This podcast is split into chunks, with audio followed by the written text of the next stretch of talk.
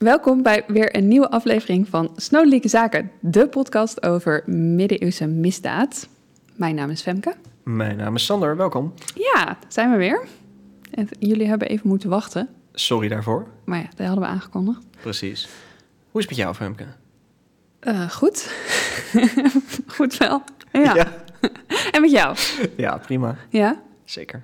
Ja, dat is grappig, want we hadden het hier net even over, dus ik wil het even uitleggen. Deze aflevering komt online na Castlefest, eh, waar we het de vorige aflevering ook al over hadden. Maar we nemen dit op voor Castlefest, dus eh, ik kan er nu nog niks over zeggen. Het leek mij grappig om te gaan vragen, hoe was het op Castlefest? maar kan ik nog niet flauw. Nee, maar het was vast leuk. Vraag het me, stuur me gerust een berichtje als je meer wil weten.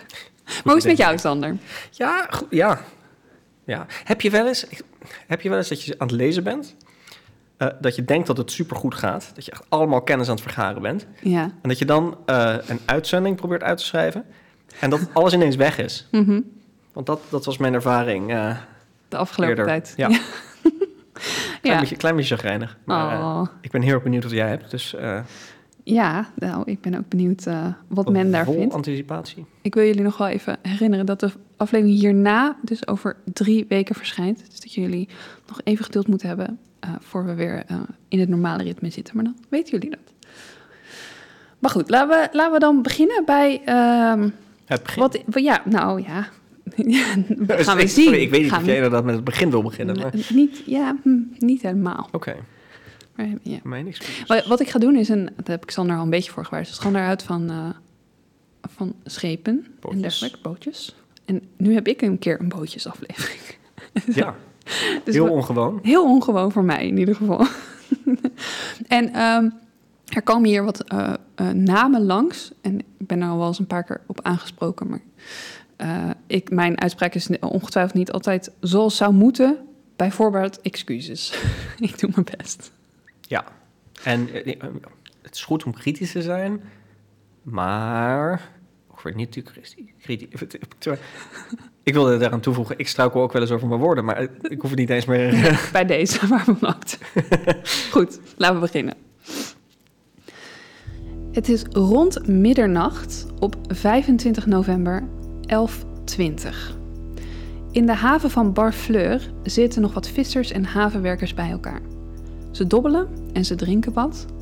En het is een lange dag geweest waarin er belangrijke schepen richting Engeland zijn vertrokken uit dit Normandische havenstadje. Men praat nog wat na over wat ze die dag aan pracht en praal hebben gezien. Het is ijzig en het is echt een voorbode van wat er eh, ja, waarschijnlijk in de maand december, die er al bijna aankomt, eh, aan zal komen aan snijdende kou. En wanneer ze dan vanuit de haven naar de zee kijken, zien ze een donkere leegte. Het is niet stormachtig, er waait, waait een noordelijke wind, maar het water is eigenlijk best wel kalm. Plots vallen de gesprekken stil. Enkele vissers kijken op van hun bier en ze kijken naar elkaar of ze hetzelfde hebben gehoord. Een luide kreet echode zojuist over het water. Ze grinniken naar elkaar en ze besluiten instemmend dat het feest wat ze enkele uren eerder in de haven hebben zien beginnen, waarschijnlijk nog goed wordt voortgezet. Enkele minuten eerder vaart een groot schip op ongeveer een zeemijl afstand van de haven. Het is een indrukwekkend schip in die tijd, een longship van zo'n 40 meter lang, voorzien van maar liefst 50 roeiers. Het valt niet alleen op door de grootte, maar ook door het hout waarmee het schip gebouwd is. De overnaats geplaatste houten planken zijn bijna wit van kleur, waardoor het schip direct opvalt. Het schip is gebouwd volgens de Noordse tradities van longships, die door de Anglo-Normandische heersers in die tijd nog altijd wordt gebruikt. De kleur wit heeft bovendien een symbolische betekenis. Ehm, in decoratieve beschilderingen het is zelfs een hele belangrijke kleur. Het staat voor hoge status en feestelijkheid. En feest, dat wordt er gevierd op dit witte schip, dat de naam Blanche Nef, ofwel het witte schip, draagt. De Blanche Nef vaart halverwege de haven van Barfleur en de Pointe de Bar- Barfleur. Hier voorbij en je bereikt de open zee. De mensen aan boord hebben daar weinig aandacht voor. Het is vrolijk, ze lachen met elkaar, ze brullen het hardst om aandacht en ze toeven elkaar af. Plotseling volgt er een enorme klap. Het schip raakt de Quille le Boeuf, een beruchte rots vlak voor de kustlijn bij Barfleur. De impact is groot. De rots spietst door de bakboordzijde van het schip. Direct raken enkele roeiriemen versplinterd en er is een gat ter grootte van twee planken ontstaan. water stroomt naar binnen en de roeiers springen op het dek terwijl de passagiers om hen heen in paniek schreeuwen. Zij proberen ondertussen de Blanche Nef met scheepshaken van de rots af te duwen. Maar deze poging het schip te redden zorgt er eigenlijk alleen maar voor dat het gat groter wordt, waardoor er nog meer water het schip instroomt. Verschillende mensen raken overboord. De kracht van het stromende zeewater maakt dat het schip op den duur volledig scheurt, waardoor er nu op meerdere plekken water naar binnen dringt. En de paniek aan boord die neemt alleen maar verder toe. Het zeil vangt nog altijd wind, waardoor het met grote vaart uh, dat schip begint te hellen tot het volledig kantelt en op haar zij het water raakt. De passagiers en de overige bemanning vallen luid schreeuwend in het koude ijswater. Hun krijzende wanhoop is de schreeuw die de vissers, veilig in de haven, over het water horen komen. Vrijwel alle van de bijna 300 mensen op de Blanche Nef overlijden binnen enkele minuten in de ijskoude zee. Ja, dit, wauw. Dit is waarom het zo belangrijk is dat je gewoon je vaarbewijs haalt. je aan de regels houdt. Ja. Nee, wauw, wat een, uh, dat is een enorme tragedie. Uh. Het is zeker een tragedie en misschien daarom ook wel een beetje uh, vreemd in de context van wat wij doen. Want ja, het is natuurlijk verschrikkelijk, maar niet per definitie meteen misdadig. Nee. Maar dit is een gebeurtenis die een enorme impact heeft op wat er daarna in de geschiedenis gebeurt. En misschien zit er een crimineel kantje aan. Spannend. Ja, daarom heb ik hem uitgekozen. Um, maar voor we daar natuurlijk uh, naartoe gaan, uh, moet ik even uitleggen waarom dit impact had.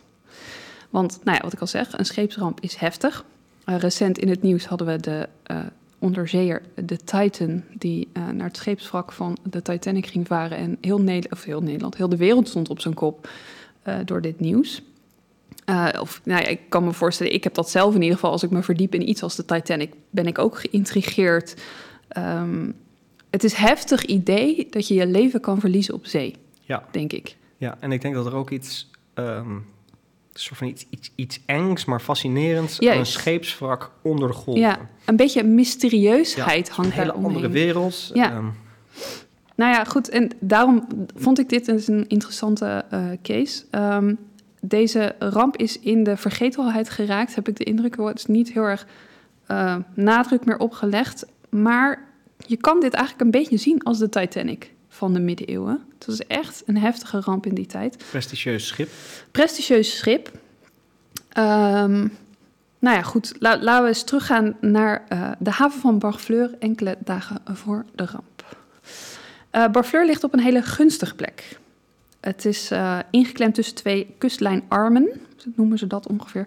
Uh, waardoor het voor zeelieden en scheepsbouwers en dergelijke een, een prettig vertoeven is. Want het wordt beschermd uh, tegen erge wind en tegen golven. het is een goede plek om je haven op te bouwen. Natuurlijke haven. Eigenlijk. Natuurlijke haven. Ja. En dat is in de oudheid al zo. we weten dat er toen handel werd gedreven al over het kanaal naar Engeland. Um, en er zijn zelfs legendes dat koning Arthur himself. Oh, wow. uh, deze haven heeft gebruikt uh, toen hij het continent uh, binnentrok om daar ten strijde te trekken tegen een of ander krijgervolk, volgens legendes. Hè. Dus, in de middeleeuwen groeit Barfleur uit tot de favoriete haven vanuit Normandië om naar Zuid-Engeland te varen. En deze reis kost dan ongeveer 10 tot 12 uur als het weer goed is. Nou, op 21 november, we zijn dus vier dagen voor de ramp, uh, arriveert er een groot gezelschap in Barfleur. Uh, het is het gezelschap van de Engelse koning Hendrik I. Hendrik is naast koning van Engeland ook hertog van Normandië. Uh, en hij maakt zich op voor de terugreis naar Engeland. En hij, dat doet hij nadat hij maar liefst vier en een half jaar in Normandië is geweest. Hendriks vader is de beroemde Willem de Veroveraar. Deze man kennen we misschien een beetje uh, die heeft in 1000. Mijn brein roept direct de slag bij Hastings. Klopt. Slag bij Hastings. Ja, helemaal juist. Jij gaat door naar de, voor de combi-magnetron. Geweldig. Um, inderdaad, uh, Willem de Veroveraar, uh, die ja, is een Normandische hertog geweest... die bij de Battle of Hastings de Engelse koning weet te verslaan... en daarmee de eerste Normandische vorst in Engeland wordt...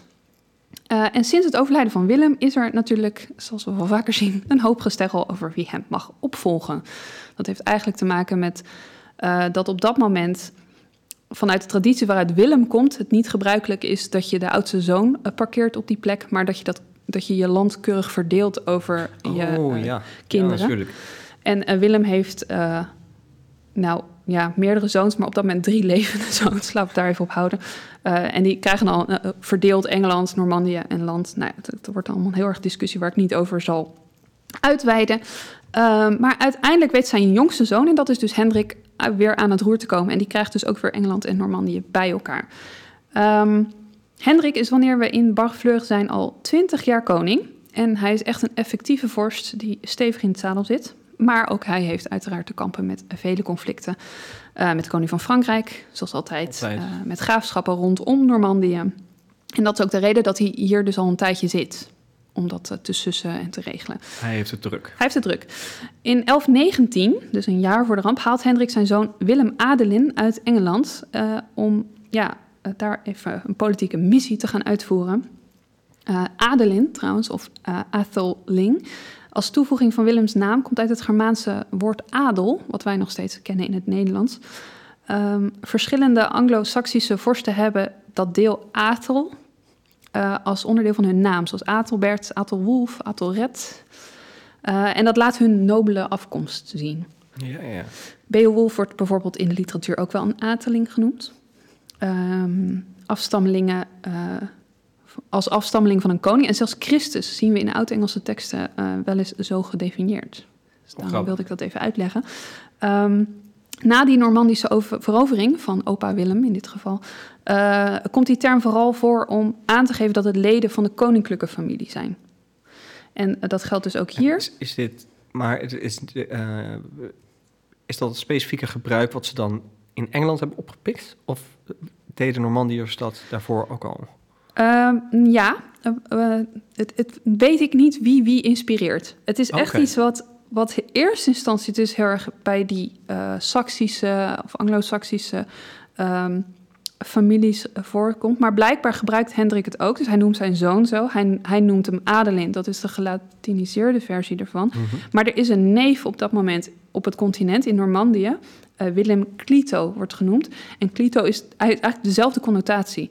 Dus daar wordt, doen ze het ook. Maar ik had de indruk dat dat meer een soort tegenhanger was van Adelin in dit geval, waardoor ze dus geïnspireerd zijn. Ik denk dat toch de. Saksen eerst zijn. Ja. Maar dat weet ik niet. Zo diep ben ik er niet ingedoken, moet ik zeggen. Ehm, nou ja, goed. Hij heet dus eh, Adelin. Eh, en daarmee geeft Hendrik aan, dit is mijn one and only eh, opvolger. Dus deze man, die gaat jullie straks leiden. Ehm, Hendrik heeft op het continent een handig huwelijk weten te regelen. Zo gaat dat. Ehm, hij verbindt Willem aan de dochter van de graaf van Anjou... om de gemoederen tussen Anjou en Normandië een beetje te kalmeren. En dit helpt bovendien lekker weer tegen Frankrijk. Dus eh, nou, dat is allemaal geregeld. Willem is op dat moment dus 16 en trouwt met de achtjarige Mathilde van Anjou. Ehm, en vanaf dat moment komt hij in de officiële, of in de bronnen echt voor als eh, officieel kandidaat koning. En dan heb ik het niet alleen over dat Adelin, maar ook over de toevoeging Rex et Dux designatus. Oftewel de aangewezen koning en hertog. ja, precies. Nou, dus dat is allemaal in kannen en kruiken. Dus dan is het tijd om weer naar Engeland terug te keren. En eh, in het gezelschap van koning Hendrik is dus zijn zoon Willem, maar ook vele andere hoge eh, eh, heren, clerici, hovelingen, soms met gezin. Ehm, en Willem is trouwens niet het enige kind dat Hendrik heeft. Hendrik blijkt een zeer potente man. Ehm, hij heeft bij verschillende andere vrouwen bastaardkinderen. Ehm, hij heeft er in het gezelschap op dat moment eh, twee halfbroers van Willem... die hun vader hebben vergezeld op militaire missies.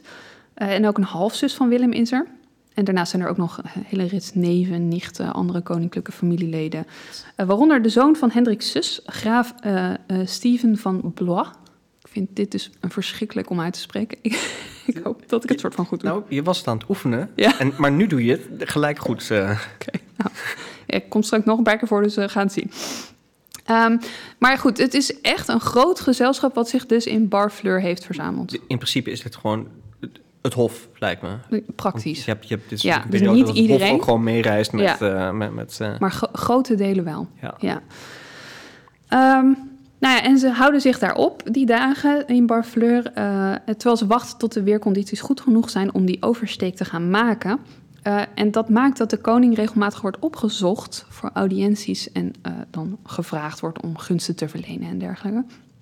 En een van die mannen die dan de koning om een audiëntie vraagt is Thomas Fitz-Stephen. Hij is de zoon van Stephen Fitz-Eirert, denk ik. Uh, en dit is de kapitein die Willem de Veroveraar jaren eerder op zijn vlaggenschip de Mora in 1066 naar Engeland vaart. Om daar de verovering in gang te gaan zetten. Uh, deze dienst heeft uh, deze Stephen geen windeieren gelegd.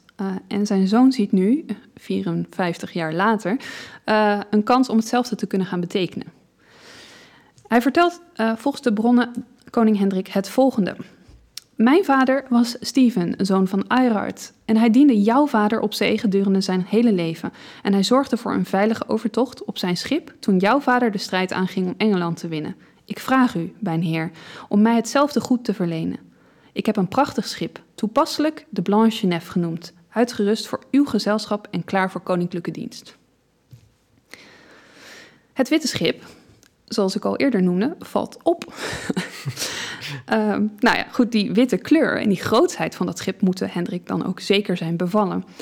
Uh, met een crew van 50 roeiers is dit schip sneller in Engeland dan welk schip dan ook.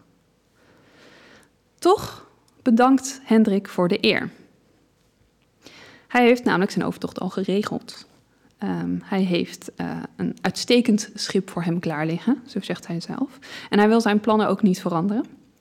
Um, hij zegt volgens de bronnen dat hij prefereert om het door hem uitgekozen esneka te gebruiken. En deze term is een traditioneel Noords woord dat aangeeft dat het schip uh, van de leider is, afgeleid van het Noorse woord voor slang. Uh, maar Hendrik is wel onder de indruk. Dus wat hij zegt is: andere mensen uit zijn gezelschap, zijn belangrijkste getrouwen van het hof en verschillende leden van zijn familie, die vertrouwt hij met liefde toe aan Thomas en zijn schip. En Hendrik weet zeker dat iedereen die snelle overtocht wel zal waarderen, terwijl hij rustig op zijn eigen schip een beetje voortjakkert, zeg maar. Dus ruim 200 hovelingen en koninklijke familieleden zullen de overtocht naar Engeland maken op het witte schip. Ja. ja. We gaan naar 25 oei. november. Ja, oei, ja, ja, want ja, we weten wat komen gaat. op 25 november staat de wind dan goed genoeg. Um, en de kapiteins van Hendriksvloot die adviseren hem dan daar ook gebruik van te gaan maken. Voordat het echt te koud wordt om de oversteek uh, te gaan doen. Um, Hendrik's schip vertrekt dan tegen het einde van de middag of begin van de avond. Ergens rond schemering een beetje. De crew en de passagiers van de Blanche Nef die zijn nog niet zo ver. Um, maar dat geeft niet, want het is het snelste schip wat er is. Dus die koning die halen ze wel weer in. En Onder de passagiers bevindt zich ook Willem Adelin. Oh. Ja, wanneer de crew van het schip erachter komt dat ze een kroonprins vervoeren, uh, raken ze enthousiast en een beetje overmoedig. Dus ze overspoelen hem met complimenten. En ze verzoeken Willem om wijn. En wijn, of uh, Willem is wel een beetje uh, ja, onder de indruk van al die vleierij. Mind you, hij is in, inmiddels 17. maar ja, daarmee nog niet de wijste persoon op de wereld, denk ik. Dus hij laat de wijn groots aanslepen. Ja, voordat hij in, in Engeland is en niet te jong is om te drinken. Oh, flauw Sorry. ja, ik weet niet of ze in de middeleeuwen daar een grens aan hadden. Dat denk ik eigenlijk niet. Um, zowel passagiers als crew uh, drinken er lustig op los. En uh, ja, safe to say dat de orde verdwijnt. Slecht idee dit. Ja, don't drink and drive. Ja. don't drink and sail. maar goed. Um, wanneer er volgens middeleeuws gebruik uh, bijvoorbeeld clerici komen om het schip te zegenen voor vertrek, worden deze uitgelachen en uitgehoond, weggejaagd. Uh, de feestende groep uh, raakt eigenlijk verder en verder van de realiteit. Maar goed, op een gegeven moment is het schip dan klaar om te vertrekken. En opvallend is dat enkele passagiers het schip dan toch verlaten. Twee monniken, de zoon van Hendriks kamerheer, enkele hoge heren en Hendriks neef, uh, Steven van Blois, Blois, daar ging die mis. We weten wie die is nu. Ja, uh, die besluiten last minute niet mee te gaan. Ja, en waarom is niet met 100% zekerheid te zeggen. Enkele bronnen schrijven dat ze zich ziek voelden, uh, mogelijk door de grote hoeveelheden alcohol. Um, ze besluiten in ieder geval op een later moment hun eigen overtocht wel te regelen. Ze gaan niet mee, ze gaan van boord. En we weten dat op 25 november om uh, 10 uur 43 in de avond het hoogtij is. En dat betekent dat het water vanaf ongeveer 8 uur s'avonds diep genoeg moet zijn geweest om uh, te vertrekken voor de Blanche Nef. Maar toch besluit uh, Thomas Fitzstephen, de kapitein, uh, volgens bronnen pas om rond middernacht te vertrekken. Iets ervoor. Mogelijk om te voorkomen dat hij te ver naar het zuiden afdrijft, zegt men. Maar goed, ik weet te weinig van, van varen en scheepstechnologie. Dit is wat ik vond. Um, op het schip wordt inmiddels, uh, leggen ze wetjes af. hoe snel ze de, het schip van de koning kunnen inhalen. En er hangt een feestelijke, maar toch een beetje vreemde sfeer door het enthousiasme over de terugkeer en de grote hoeveelheden alcohol. Um, er wordt enthousiast geschreeuwd en gezongen, zo melden ooggetuigen van het vertrekkende schip. En uh, nou ja, goed, de roeiers beginnen met roeien. Maar terwijl ze eigenlijk nog maar net van de steiger af zijn, wordt het zeil al gehesen. En dat is eigenlijk te snel. Um, de stuurman die stuurt aan, maar niet echt, want deze man is ook zwaar um, onder invloed. En hij onderschat daardoor de afstand die het schip door het snelle hijsen van het zeil en ja, toch de sterke roeiers die al aan de slag zijn, uh, hoe, hoe, snel, hoe, hoeveel afstand het schip dan al heeft afgelegd in korte tijd. Um, ja, en daardoor na een zeemijl gebeurt dus het onvermijdelijke. De prachtige Blanche-Neuf botst tegen de rots en zinkt. Maar uh, de Blanche-Neuf had tenminste één klein bootje aan boord voor rampen. En de jonge prins Willem wordt eigenlijk al direct na de botsing door zijn lijfwachten op die boot geparkeerd en van het schip weggeroeid. Uh, alles om te voorkomen dat hij slachtoffer wordt van zo'n ramp. En dat lukt. Maar in alle paniek hoort Willem zijn halfzus schreeuwen. Oh. Dus hij uh, gebiedt zijn lijfwachten terug te roeien naar het zinkende schip. En wat je dan krijgt, is dat daar allemaal mensen aan het vechten zijn voor hun leven, ja. die een bootje zien aankomen. Dus die proberen uit alle macht dat bootje te beklimmen. En wat er dan gebeurt, is dat dat bootje ook zinkt. Met alles en iedereen erop.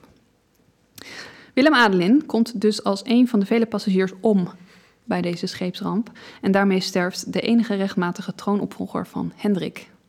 Oei. Ja. Maar de geestelijke die zeg maar weggejoeld werden, die moeten hier weer naar hebben gekeken met het idee van... Uh, totjes, Ja. totjes zo.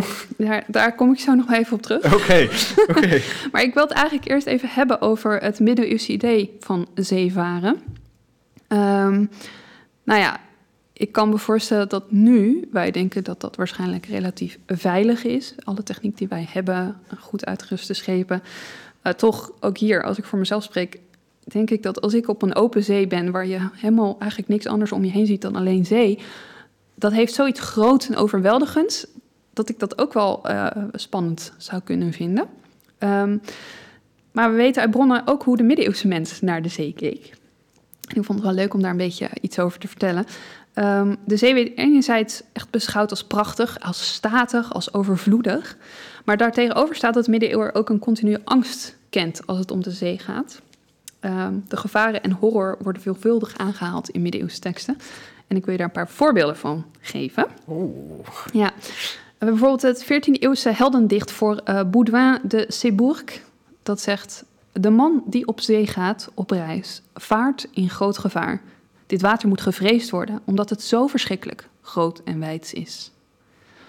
En dan hebben we de uh, Roman de Troyes, uh, een 12e eeuws gedicht over het oude Troje. Uh, die zegt, daar zegt een van de belangrijkste karakters: De zee maakt mij zeer angstig. Um, en bovendien hebben we in de 12e eeuw uh, het proza-verhaal De Reis van Sint Brandaan. Ja. Dit is een reisverhaal waarbij Sint Brandaan een reis maakt over de Atlantische Oceaan. Dus uiteraard in aanraking komt met behoorlijk wat zee. Um, maar ook hier zeggen ze, zelfs als de zee kalm is, uh, is deze sluimerend en dodelijk. Dus het besef van, van zee als concept is, is niet per se altijd een positieve. Nee. Daarnaast hebben we middeleeuwse kaarten uit de tijd van de schipbreuk van de Blanche Nef. En die laten zien dat de zee vol zit met monsters. En we hebben zeeslangen, zeedraken, uh, zeehagedissen, zeeberen, zeewaterleeuwen, olifanten. Oh, dat is mogelijk omdat ze een keer een walrus hebben gezien. Ja, ja precies. Um, groteske vissen en zelfs zeegeiten. Ik weet niet zo goed hoe die eruit zien, maar heel interessant. Interessant concept. Ik heb volgens mij wel een plaatje van een zeegeit Ja? gedacht. Hè? Ja, Hm. het is echt geweldig. Dat is een soort van een zeemermin, maar dan gewoon met een stuk geit erbovenop in plaats Oh, van echt? mens. Ja, Oh, dat is wel nice. Ik, ik wil wel een zeegeit. ik wil ook wel een zeegeit sowieso. Maar goed, je kan je voorstellen dat als je gelooft in dat dit soort wezens bestaan, eh, dat dat al genoeg is om die angst op zee te voeden. Ja, maar ook de wetenschap dat er gewoon af en toe zo'n schip gewoon verdwijnt. Nou, dat nooit, helpt nooit meer terugkomt. Dat gebeurt en dat helpt niet. Nee. Ehm, en als je dus al, al deze nare dingen meeneemt en misschien deze monsters nog weet te omzeilen, dan heb je ook nog sirenes. En die doen er alles aan om zeelieden de diepte in te jagen. eh, door ze opzettelijk te laten botsen met rotsen. Dat Ja. is hier ook gebeurd. Ehm, dus rotsen stonden echt bekend als een serieus gevaar, omdat ze bijna gegarandeerd tot een verdrinkingsdood leiden. En daarbij moet je nemen dat mensen over het algemeen niet konden zwemmen. Ja. Dus ja, dat, en verdrinken is een verschrikkelijke dood. Dat wisten ze toen eigenlijk ook wel. Ehm, daarnaast spelen de seizoenen nog een rol. Ehm, varen in de winter werd gezien als dubbel zo spannend. En de kroniekschrijver Froissart, we halen hem vaker aan, eh, zegt dat de maand december de meest gevaarlijke en koude maand is om te varen. En dan moet je dus beseffen dat koning Hendrik vier dagen zitten we ongeveer, vier, nou ja, vijf, zes, zes, echt enkele dagen zit voor eh, dat december begint. Mhm. En nog deze overtocht gaat maken met zijn gezelschap. Dus dat Ja. hij moet geweten hebben, zel- zelfs dat we weten dat Hendrik dit 300 keer al heeft gedaan, deze overtocht, dat dit risicovoller is dan als je dit in Ja. september of in juni doet of zo. Een belangrijke met Froissart is wel is dat hij schrijft na een drastische klimaatverandering. Ja. Maar, Maar, we alsnog- weten dat het hier koud was. Alsnog is, de, eh, eh, is zo'n overtocht gewoon gevaarlijk. Zeker. Ehm, deze ramp die kennen we uit eh, minstens zeven verschillende bronnen. En eh, zo hebben we de Historia Ecclesia, oh, Historia Ecclesiastica, dankjewel. Samengesteld door de Normandisch-Engelse kroniekschrijver Orderic Vitalis. En eh, dit werk wordt door historici beschouwd als een betrouwbare bron over de geschiedenis van de Anglo-Normandisch Engeland. En we weten dat Orderic in de periode 1123 tot 1131 werkt aan het deel dat gaat over Hendriks koningschap. En onvermijdelijk daarbij is deze scheepsramp, uiteraard. Ehm, hij beschrijft de feiten dus echt best wel kort op eh, de gebeurtenis zelf. Ja, van dicht bij het Ja. hof. van dicht bij het hof. En eh, zijn verslag is echt lang en uitgebreid. eh, vol details van wat zich voor en tijdens de ramp moet hebben afgespeeld. Nou, en dan hebben we nog eh, tijdgenoten. We hebben Willem van Malmesbury. eh, en we hebben ook nog eh, Simeon of Durham. Ook zij schrijven kort na de scheepbreuk. We hebben geschiedschrijvers Eetmer en Henry of Huntington. Henry schrijft bijvoorbeeld... In het jaar des Heres 1120 keert koning Hendrik terug naar Engeland, maar in de overtocht sterven twee van de zonen van de koning en zijn dochter en zijn nicht en de graaf van Chester en vele andere edelen tijdens een schipbreuk. Nou, dat klopt wel ongeveer. Ja, Ehm, ook deze heren schrijven zo'n tien jaar na de ramp. Dus het zit echt allemaal heel kort erop. We hebben nog drie eh kroniekschrijvers, eh, waaronder de Normandische dichter eh Waes of Waas, Waas eh, die in zijn eh, geschiedschrijving over de hertog van Normandië eigenlijk eh, verslag doet. En ja, daar hoort dus Hendrik ook bij. Ehm, en aannemelijk is dat een groot deel van hen zich ook wel weer baseert op eh Orderic Vitalis. Maar het mag duidelijk zijn dat dit verhaal al heel snel echt behoorlijk rondcirculeert. ja, dat is natuurlijk ook een... In, ja, Het heeft een enorme impact. Ja. ja. Ehm, nou, Orderic die schrijft... eh, de passagiers en bemanning slaakten noodkreten... maar hun monden werden al snel gestopt... door de aanzwellende razernij van het water... en ze kwamen allemaal om. En nou ja, goed, we zien dit wel vaker... dat dit ja, voor dramatisch effect ja. heftige teksten zijn. Maar eh, wat interessant is, de wetenschap toont aan dat dit een accurate beschrijving is van wat er gebeurt met het menselijk lichaam als je plotseling in aanraking komt met ijskoud water. Nou, ja. De eerste reactie wordt namelijk koud watershock genoemd. En exact, heel goed Sander, voor het voorbeeld. Uit reflex hapje naar adem. Ehm, en eh, daarnaast krijg je last van hyperventileren en eh, spierspasmen.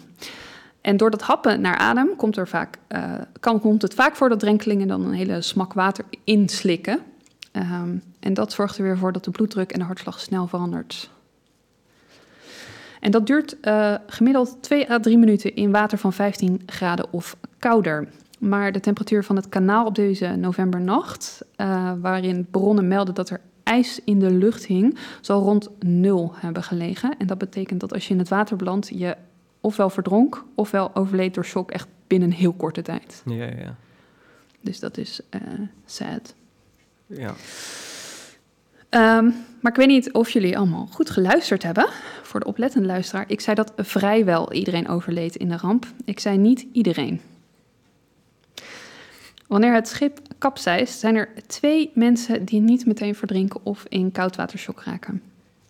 De eerste is Berold en hij is een opmerkelijk passagier aan boord. Uh, hij is namelijk niet van adel. Sander kijkt uh, verward. Ik kijk heel vaak verward hoor. Dus. Dat, is, dat is ook waar. Nee, uh, hij is ook geen vooraanstaande vechter of wat dan ook wat hem in zo'n chic gezelschap moet plaatsen. Hij is een slager en hij komt uit Rouen.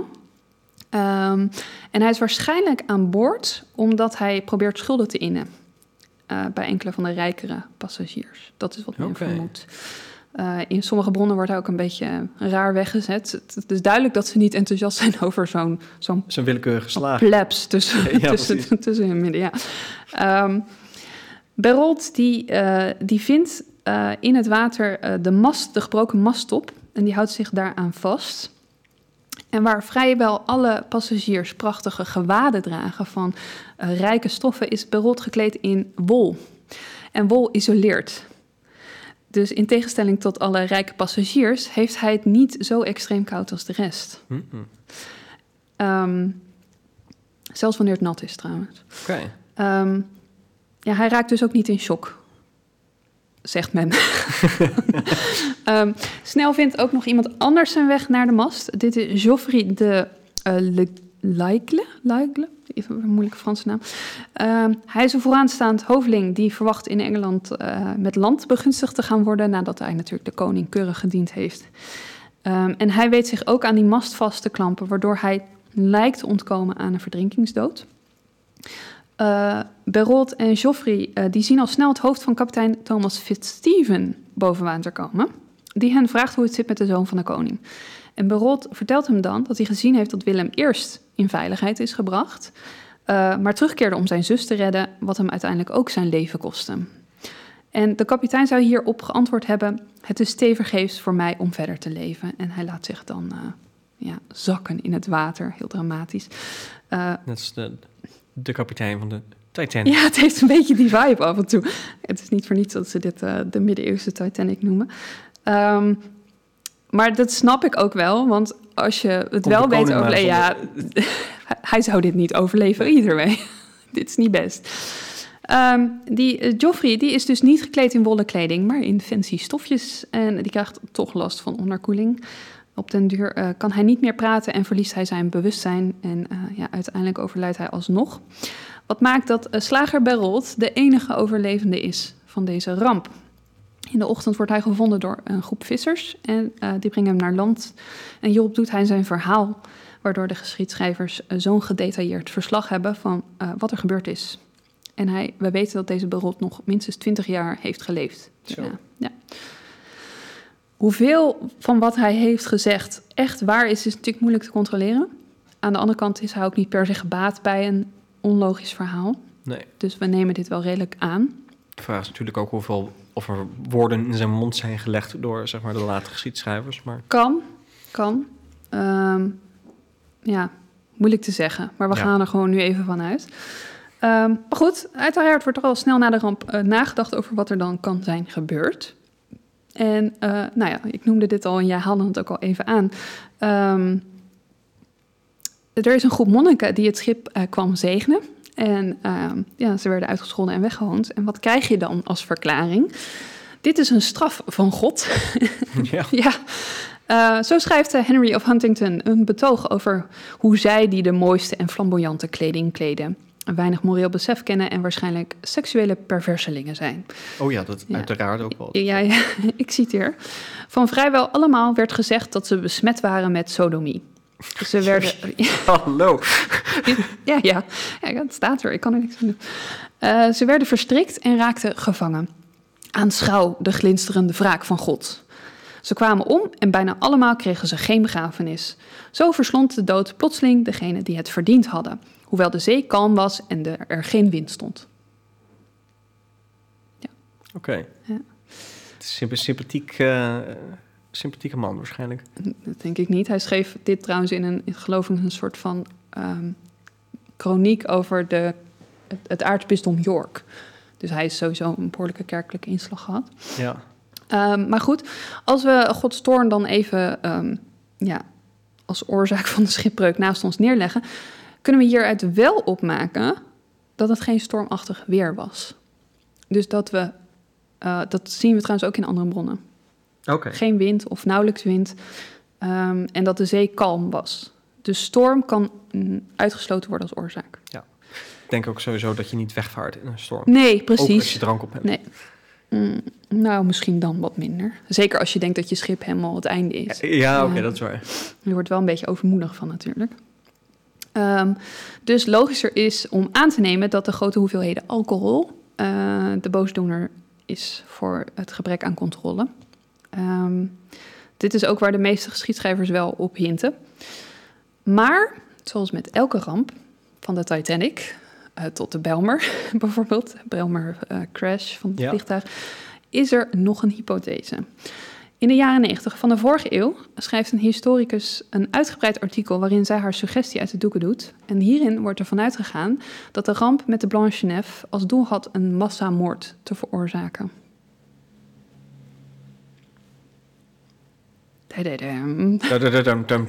Ja. Oké. ja, Dit, dat, interessant, maar daar is wel daar is een stevige onderbouwing voor nodig. Dus ik ben heel benieuwd nu. Nou, zoals ik al zei, we hebben de meest uitgebreide bron, eh Orderic Vitalis. En hij schrijft in detail wat er die avond plaatsvond, eh, waarin hij benadrukt dat hij een eerlijk en betrouwbaar verslag schrijft, omdat, en ik citeer, ehm, de, diepe, de, sorry, de zwarte diepte niemand van mijn naasten inslikte. Dus kortom, hij verloor niemand door de ramp. Eh, dus hij kan ook niet door emotie eh, een, gekleurd verslag schrijven. Zo probeert hij voor te doen. Ehm Orderic is de bron eh, die we dan voor de suggestie van moord, volgens deze historicus, heet eh, Victoria Chandler, moeten volgen. Ehm, maar ik denk dat we eerst moeten beginnen met de vraag: kun je moedwillig een schip een rots laten raken zodat het schip zinkt? De ander denkt van wel. Ehm, Victoria Chandler dacht dat ook. Eh, zij zegt de omstandigheden die Orderic omschrijft in de loop naar de gebeurtenissen, in combinatie met de kennis die wij hebben over scheepsbouw, eh, maakt dat je ja kan zeggen. Ik denk wel dan... Als je mist, zeg maar, dan is je... Is je plan mislukt? ja. nou, dan moet je wel eh, weten dat ehm, eh, de meeste bemanning dat ook moet hebben geweten, maar bij de kust van uh, Barfleur nog altijd liggen heel veel rotsen. ja. En eh, de uh, Quille Lebeuf is er één. Hij, hij ligt er ook nog steeds. Uh, zal kijken of ik een leuk plaatje kan vinden. Ja. Um, die zijn in het donker heel erg moeilijk te zien.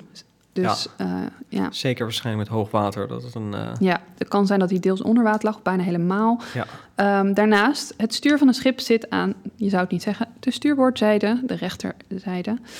Uh, en de rots raakt aan bakboordzijde. ja. Het probleem hierbij is dat je een boot niet echt helemaal stuurt op het stuur alleen. Nee, ik, ik noem haar theorie. Oké, okay, oké. Okay. Um, maar goed, daarnaast heb je ook wel te maken met een kapitein en een stuurman die uh, zwaar onder invloed zijn. Uh, maar zij zegt, zelfs uh, als je sober zou zijn, dan zou die rots makkelijk te missen zijn, omdat toch de focus op de rechterkant van het schip moet hebben gelegen. Weet ik niet. Ja, ja en als het een, een moordaanslag is, dan kan je je voorstellen dat misschien de stuurman stiekem niet zoveel gedronken heeft. Ja, kan. Kan misschien nog op. Um, maar goed, met deze kennis en je hebt een dronken bemanning, dan zou het alles behalve moeilijk zijn om ervoor te zorgen dat een schip iets uit koers raakt, zegt zij.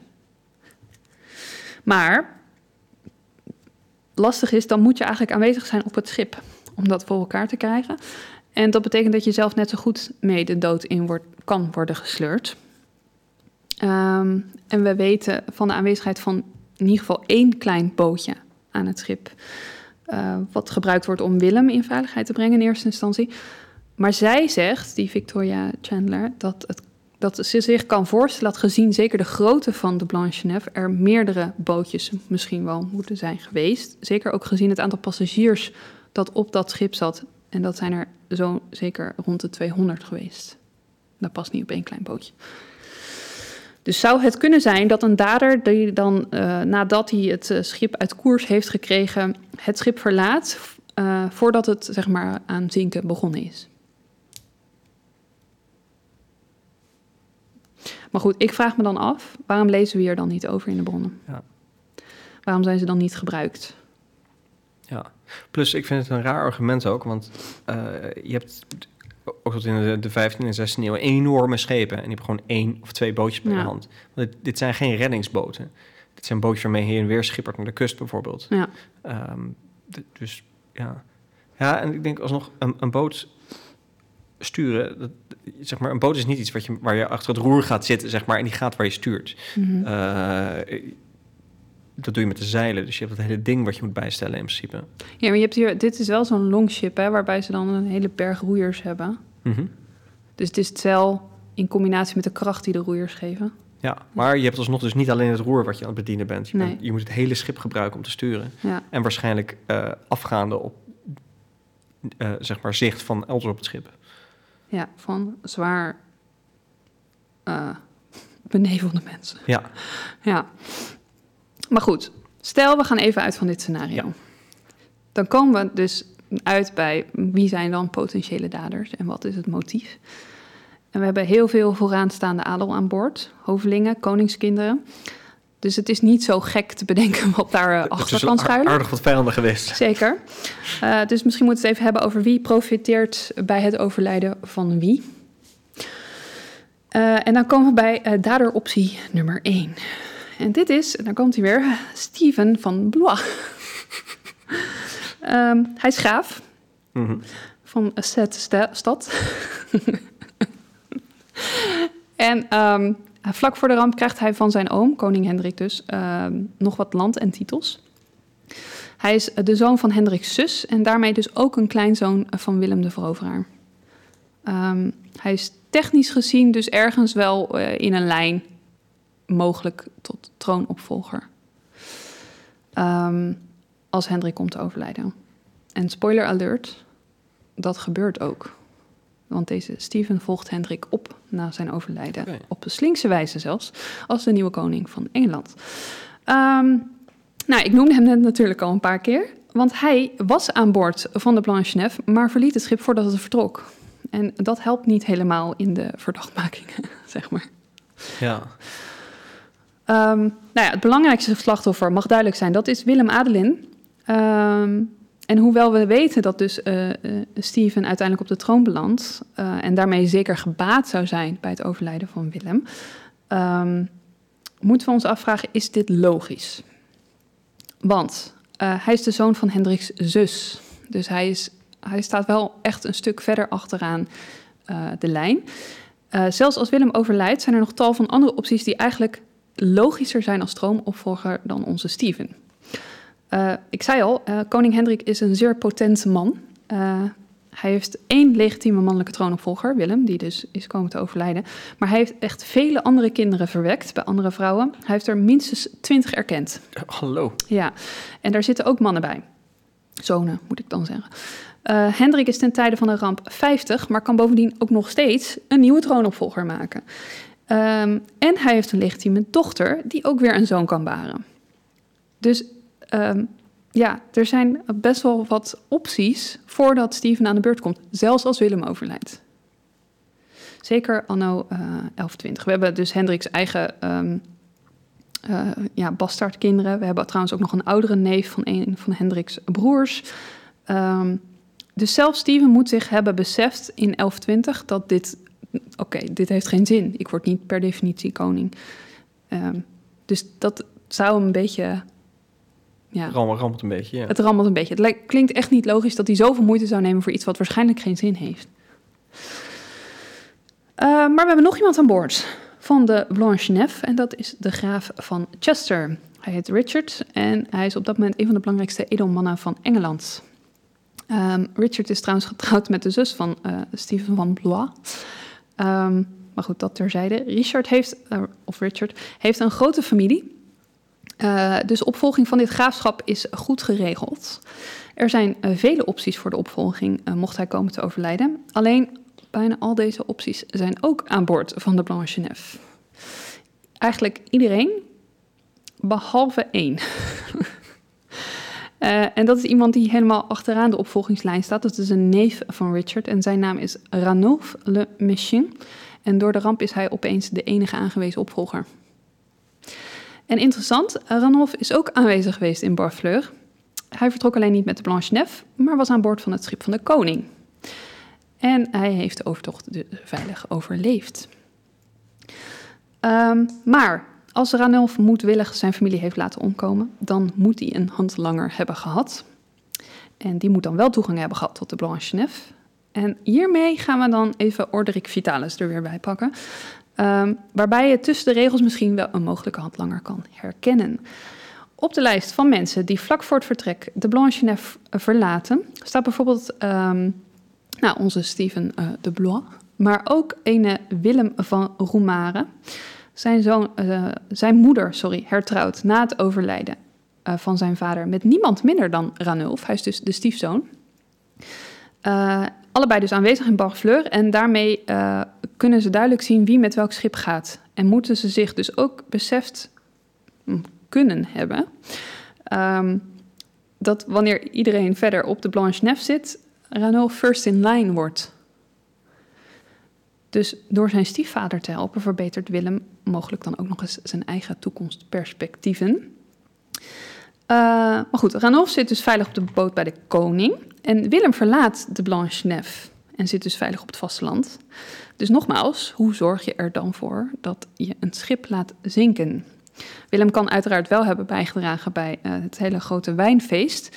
Um, maar om het schip echt uit koers te krijgen, heb je iemand op het schip nodig. En daarvoor hebben we de lijst van slachtoffers van Orderic Vitalis. En hierop staat ene Willem van Pirou. Deze Willem van Pirou is alleen volgens andere bronnen zeker in 1123 nog in leven. Ja. Hm. Hoe kan het dat Orderic Vitalis in zijn zeer uitgebreide en grondige verslag, vol detail, iemand opneemt in een lijst die drie jaar na de ramp nog leeft?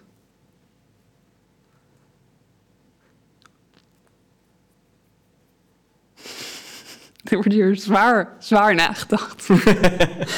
ja, nou, dat, omdat hij een vergissing heeft gemaakt. Dat, dat vind ik ook uh, een plausibele verklaring. Ja, of...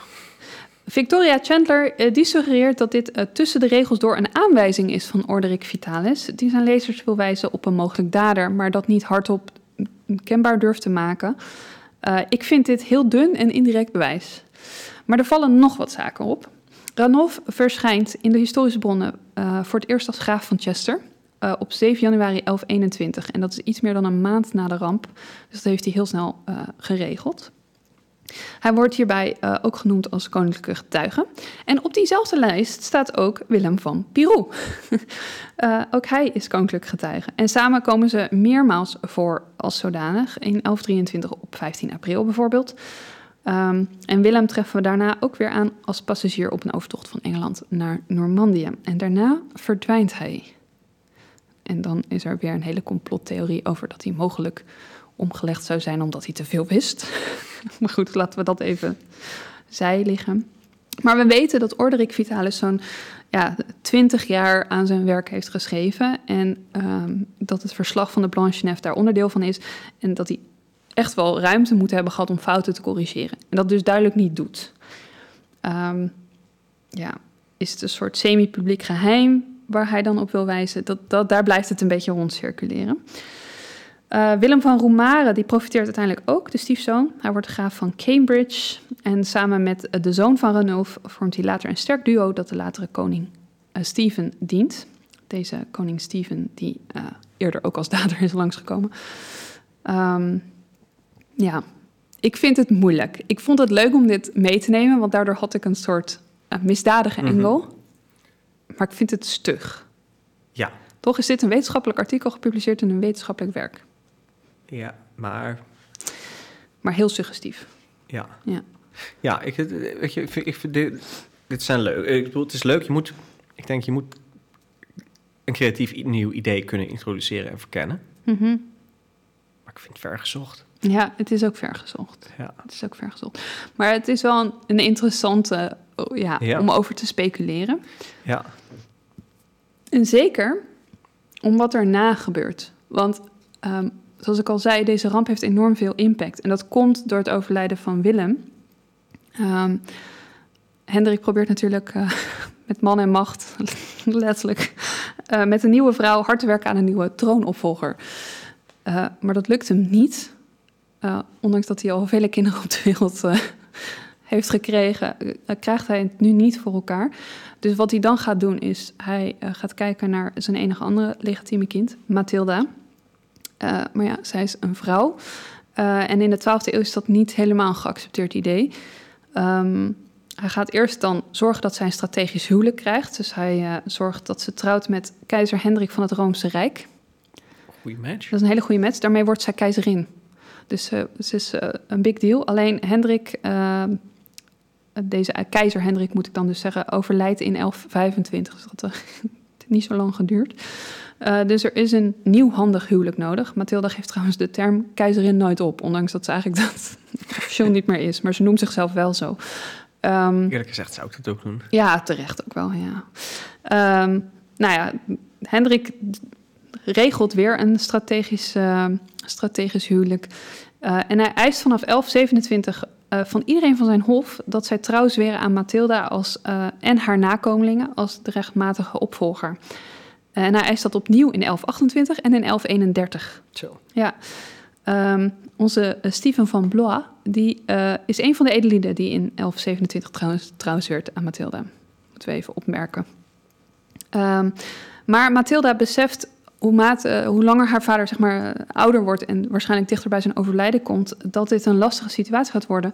En daarom vraagt ze haar vader eh, in 1135 enkele koninklijke kastelen in Normandië aan haar over te dragen en de Normandische adel nog een keer trouw te laten zweren, zodat ze dan al een sterkere positie heeft wanneer Hendrik dan komt te overlijden.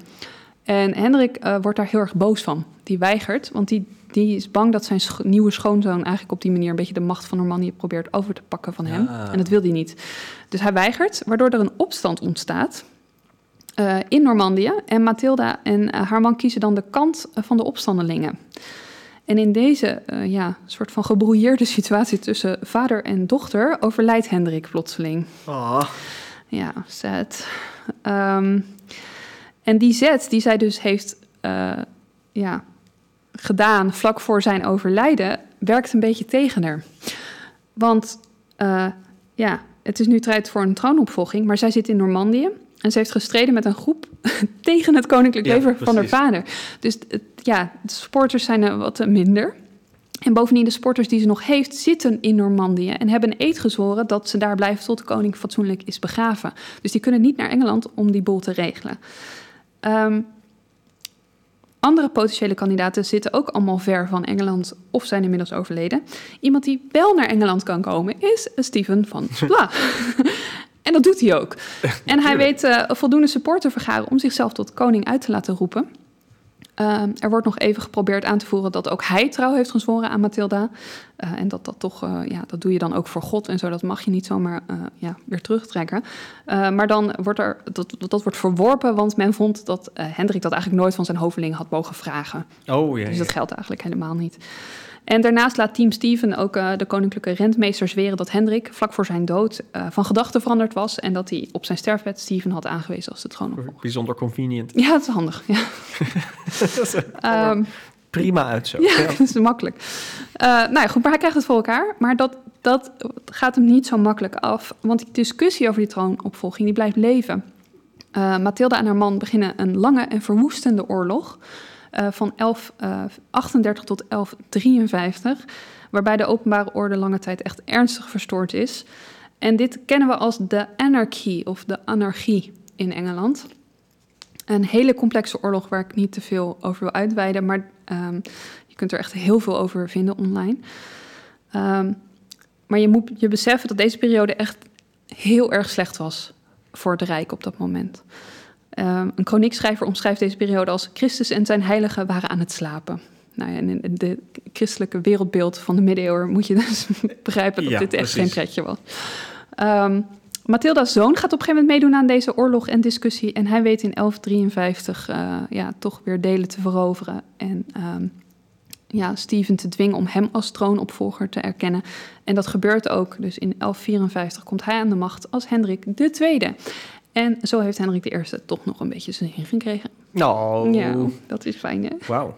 Maar je moet je dus beseffen dat deze hele anarchie ja. niet was gebeurd als er in november 1120 geen grote vaten wijn waren opengetrokken. Ja, als die beunenhaas van de kapitein van dat schip een beetje had opgelet. Ja, dus al dan niet met opzet.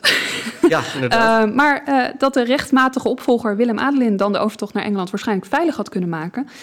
En dat de geschiedenis er echt compleet anders had uitgezien. Ja, bizar. Ja. Maar goed, zal ik je vervelen met nog een feit? Nou, ik vind dat super mooi dat dan zeg maar die slagersjongen, ja. dat die uiteindelijk die gewoon nog 20 jaar geleefd heeft, allemaal prima. En dus zeg maar niet is, nou ja, waarschijnlijk heeft hij, ik denk die moet psychologisch problemen hebben gehad, dat was een hele avontuur, maar dat, dat, dat die er in principe dus goed vanaf komt. Terwijl die hele zooi helemaal verkeerd loopt. Ja, dankzij gewoon zijn pauperkleding. Ja, eigenlijk. Inderdaad. Zo sneu is het dan ook. Ja. Ja. Um, nou ja, het mag duidelijk zijn, dit is een schipbreuk met desastreuze gevolgen. Um, en daardoor een, gebeurtenis die door de eeuwen heen uh, behoorlijk een onderwerp is geweest in literatuur, kunst en muziek. In, wat ik wel echt vind, in de laatste uh, geschiedschrijving vind ik dat wat minder. Ik moet zeggen, ik had er nog nooit van gehoord. Ik ook niet, nee. Terwijl uh, ja, ik wel van Willem de Veroveraar heb gehoord en van nou, de Plantagenets die daarna aan de macht komen en dergelijke.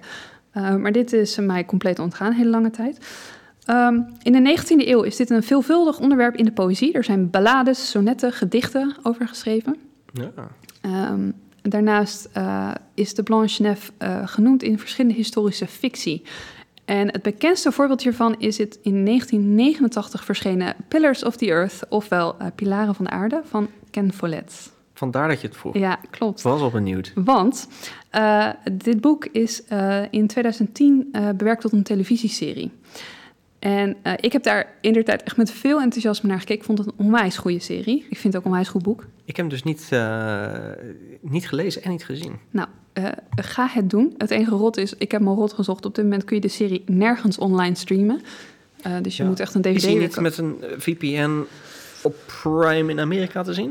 Uh, daar lijkt hij ook weg. Dus oh, hij heeft daar ooit okay. wel op gestaan, maar op dit moment niet. Ik hou me aanbevelen, bevolen voor tips, want het is echt een goede serie. Oké. Okay. Zitten ook echt goede acteurs in. Donald Sutherland, Eddie, Eddie Redman, hoe heet hij? Oh, ja. Um, maar wat ik zo interessant vind, dit boek komt uit 1989. Dat is tien jaar voor Victoria Chandler haar theorie van de schipbreuk als massamoord presenteert. Maar wat doet Ken Follett? Die zegt dat de ramp een moordcomplot is geweest als achtergrond in zijn verhaal. Dat komt door, de, door dat hele verhaal doorheen. Oké. Okay. En dan moet ik dus eerlijk bekennen dat ondanks dat ik deze serie dus een kleine 15 jaar geleden, nou ja, 13, uh, heb gezien, ik me dat dus ook niet kon herinneren. Maar de serie opent zelfs met de White Ship, met de, deze ramp. Wauw. Ja. Dat is een heel mooi stukje. Uh... Ja. Dit is echt, daarom gaat proberen te kijken of ja, te lezen. inderdaad. Want het boek, uh, boek is veel omvangrijker dan de serie, maar wel echt heel leuk. Het staat ook bekend als een, een historisch fictieboek, maar wat wel echt goed de geschiedenis toepast. Natuurlijk her en der uh, gechargeerd of personages uh, voor, voor Nou ja, leesgemak weghalen. Maar His- een historische fictie is historische Ja. fictie. ja. En dat is gewoon prima. Maar het gaat, dat boek gaat ook voornamelijk over die periode na, dus de, de De, anarchie. de anarchie, oké. Ja. Oh, wow, dan ben ik wel heel erg benieuwd. eh. Ja. Ehm, in 2020 is er een nieuw goed boek eh, verschenen dat de aanloop naar de ramp en de ramp zelf eh, en de gevolgen daarvan goed schetst. Ehm, en ik heb echt heel veel aan dit boek gehad.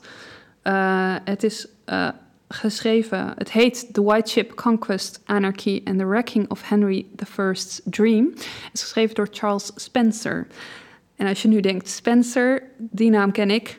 Deze Charles Spencer is de broer van Diana Spencer, uh, ofwel Princess Di. de ex-vrouw van de nu Engelse koning Charles. ja. Ehm, deze Charles Spencer heeft wel echt gegrond onderzoek gedaan uh, naar alle bronnen rondom de Blanche Neuf en heeft echt een zeer, in mijn optiek, zeer toegankelijk en informatief werk erover geschreven. Dus als je hier verder in wil duiken, en er is ook een heel groot stuk over de anarchie in. Um, dit, dit is niet een, echt een, een droog wetenschappelijk werk, maar gewoon toegankelijk, maar wel goed onderbouwd verhaal. Oké. Dus ik kan het zeker aanraden. Hij noemt deze hele complottheorie niet. Daarvoor uh, verwijs ik je naar het artikel van Victoria Chandler, die ik zeker ook uh, in de voetnoten opneem. Uh, maar er is nog wel iets tofs. want toen ik hierover las, heb ik een paar keer gedacht: oké, maar we hebben een rots vlak voor een kutslijn. Dat, waarom gaan we daar niet kijken? Het water is daar niet extreem diep. Waarom is dat nooit gebeurd? Mm -hmm. Is er geen archeologisch onderzoek gedaan of wat dan ook? Uh, naar deze rampplek of wellicht plaatsdelict. Ze vonden nog wat sigarettenpeukjes. En, uh... ja, precies. een lege wijnvat. Um, in oudere artikelen vind ik dit ook vaak terug. Opmerkingen dat niemand met moderne technologie hier nog uh, op de zeebodem onderzoek is naar, naar gaan doen. En waarschijnlijk frustreerde ditzelfde aspect ook Charles Spencer. Ja, want hij besloot in 2021 hier wat aan te doen. Uh, samen met uh, The Institute of Digital Archaeology uh, heeft hij een duikexpeditie ondernomen. No shit. in juni 2021. Samen met vier andere toeristen zijn ze in het... nee, het was niet de Titan. okay. Nee, en dat heeft ook niks met die organisatie van doen. Nee, nee, nee. nee. maar tegen ook hun eigen verwachtingen in hebben ze daadwerkelijk iets op de bodem aangetroffen. Serieus? Ja, uh, hout waarvan ze het instituut bijna zeker denkt te weten dat dit het dek van het schip is. Oh, ja. Dat had ik totaal niet verwacht. Nee. Ik bedoel, je hebt daar een vrij extreem getij. Ja. Wauw. Ja, echt heel vet. Um, in alle artikels die ik erover vind, en ik zal er een, minstens één linken, um, staat dat verder onderzoek volgt. Maar helaas heb ik nooit daarna een artikel gevonden over verdere conclusies. Ja, ja, ja. Zijn ze er dan nog mee bezig? Ik heb geen idee. Uh, ik heb Charles Spencer een berichtje gestuurd, maar geen antwoord gehad. Eh. Heel jammer. Um, het enige wat het instituut verder meldt, is dat ze de bevindingen gaan gebruiken bij het maken van minimaal een digitale 3D-reconstructie van het schip. Uh, verder willen ze de opgedane kennis gebruiken voor een beter begrip van het beroemde schip Sutton Hoo. Ah, ja, Uh, ja. Wat gevonden is in Engeland en uh, waar op dit moment een echte replica van wordt gemaakt. Ja. Dit, uh, en waarover de opgraving recent een film is ja, uitgekomen. die film heet The Dig. Echt onwijs goede film. Staat volgens mij op Netflix. Ja. Um, gaat, ja, dat is ook een, een longship wat daar ja, meer als een soort graf ja. is, is begraven. En er zijn onwijs mooie schatten in gevonden, waaronder is dat het, noemen ze dat het masker van Statano? Ja, ja een, een helm met Dus een ja. gezichtbescherming. Echt heel cool, dus duik daar vooral ook in. Uh, men verwacht, of gaat er eigenlijk een beetje vanuit... dat de Blanche Neuf in die traditie staat uh, van longshipbouw zoals Sutton Hoo... en daarmee dus ook helpt uh, in onderzoek hiernaar. Oké. Okay. Dus daarom willen ze daar meer info over hebben. Ik las in een van die artikels ook dat er wordt overwogen... om ook van de Blanche Neuf dan een replica te gaan maken. Maar nogmaals, de boel ligt stil voor mijn, van wat ik kan vinden. Wees voorzichtig voordat je besluit om een pleziertochtje op die replica te... Ja, ook dat. Hoe mooi wit, wit die ook is. Ja, precies. Uh, maar goed, als ik hier in de toekomst uh, updates over vind, dan ga ik dat ook zeker delen. Want oh, ik, ja, ik vind dit echt heel cool. Ja. Heel gaaf. Ja, dat was hem. ja. De Blanche Neuf of het witte schip. Het witte schip. Ja. Heel gaaf. Ja. Ik denk niet een moedwillige moordactie, hoewel ik zie dat daar verschillende mensen bij gebaat uh, ja, waren. Maar, maar een, dit is ook een, een, een moeilijke, zeg maar, een, dat je een bepaalde uitkomst ziet, maar dat is niet hetzelfde als een motief. Nee, zeker niet. Um, en ja, op zijn best zou je denk ik kunnen concluderen dat het mogelijk is, -hmm. maar ja, ik weet niet wat voor, wat, wat, wat, hoe het volledige artikel natuurlijk van haar eruit ziet. Maar... Nou, ik vind, het, ik vind het dunnetjes en ze zegt dan wel ergens... ja, je kan eigenlijk alleen maar uitgaan van een motief vanuit uh, machtsbelustheid, um, politiek gewin. En uh, of er dingen mee hebben gespeeld als jaloezie of wraak... dat kunnen we al helemaal niet traceren. En dan noemt ze nog wel een paar opties van wie er boos geweest kan zijn op wie. Oh. Maar dat, dat is nog meer farfetched dan dit. En Ja. ik vind het leuk hoe ze het schetst, maar ik denk zelf ook... dit is zo... eh, Ja, en een schip op de, je kan zo'n schip wel op een rots krijgen. Ja. Maar je moet toch denk ik echt wel het grootste deel van je bemanning mee hebben om dat voor elkaar te krijgen. Nou ja, goed, de bemanning was zeker mee in de wijn. Ja, ja, inderdaad. Maar Ja, e- enige, enige secuurheid en klaarheid van... eh, ja. Zij noemt overigens nog een hele rits eh, hoge adel die eh, ook nog wel ergens een reden zou hebben om... ja.